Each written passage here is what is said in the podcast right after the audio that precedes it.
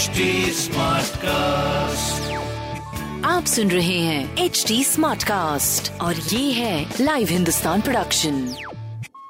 नमस्कार, ये रही आज की सबसे बड़ी खबरें। रूस के खिलाफ वोटिंग से दूर रहा भारत। संयुक्त राष्ट्र महासभा ने एक प्रस्ताव को मंजूरी दी जिसमें रूस को यूक्रेन पर हमला करके अंतर्राष्ट्रीय कानून का उल्लंघन करने के लिए क्षतिपूर्ति का भुगतान करने सहित जवाबदेह ठहराने का आह्वान किया गया है। प्रस्ताव के लिए 193 सदस्यीय निकाय में 94 वोट पक्ष में और 14 इसके खिलाफ पड़े, वहीं 73 सदस्य अनुपस्थित रहे।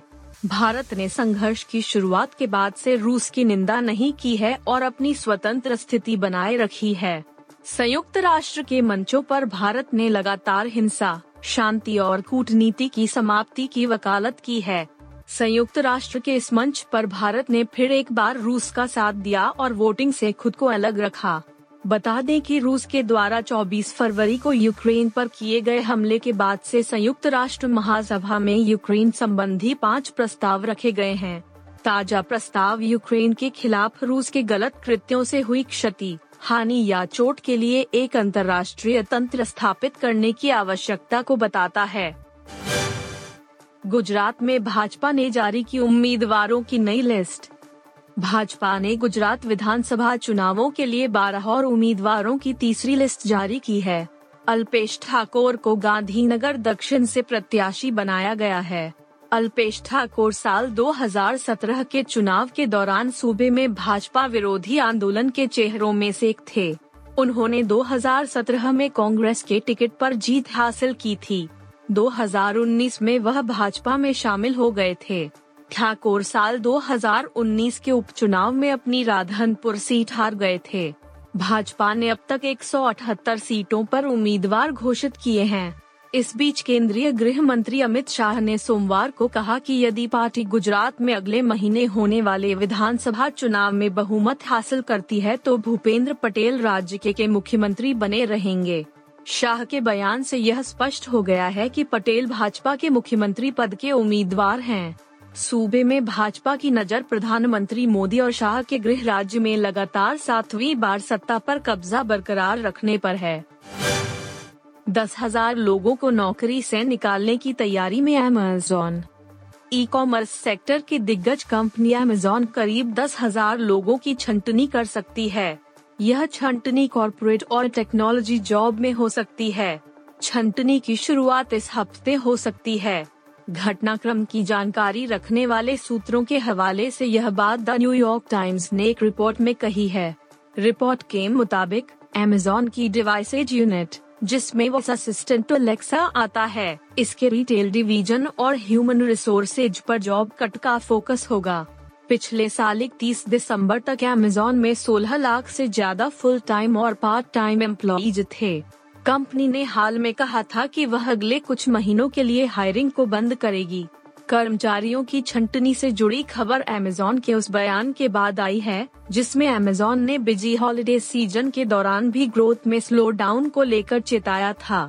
हॉलिडे सीजन के दौरान अमेज़न सबसे ज्यादा सेल्स जेनरेट करती है।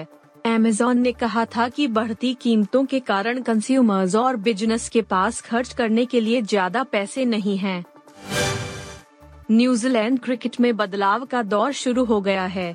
ये भारत के खिलाफ खेली जाने वाली 3-3 मैचों की टी20 और वनडे सीरीज के लिए चुनी गई टीम में भी साफ देखने को मिला है, जहां टीम के 2 दिग्गज खिलाड़ियों को बाहर कर दिया गया है। हालांकि टीम के कप्तान केन विलियमसन ही रहेंगे, जो आने वाली दोनों सीरीजों में टीम की कप्तानी करते नजर आएंगे।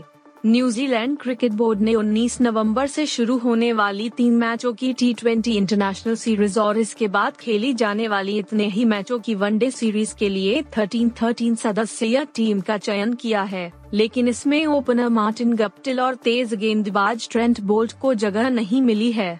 उम्मीद की जा रही है कि शायद भविष्य में इनको मौका ही न मिले। न्यूजीलैंड की टीम ने हाल के दिनों में शीर्ष क्रम में गप्टिल के आगे होनहार फिनेलन का उपयोग करने का विकल्प चुना है और 23 वर्षीय दाएं हाथ के बल्लेबाज को एक बार फिर भारत के खिलाफ सीरीज के लिए प्राथमिकता मिली है। कटरीना कैफ के बेबी बम्प वाले वीडियो का सच।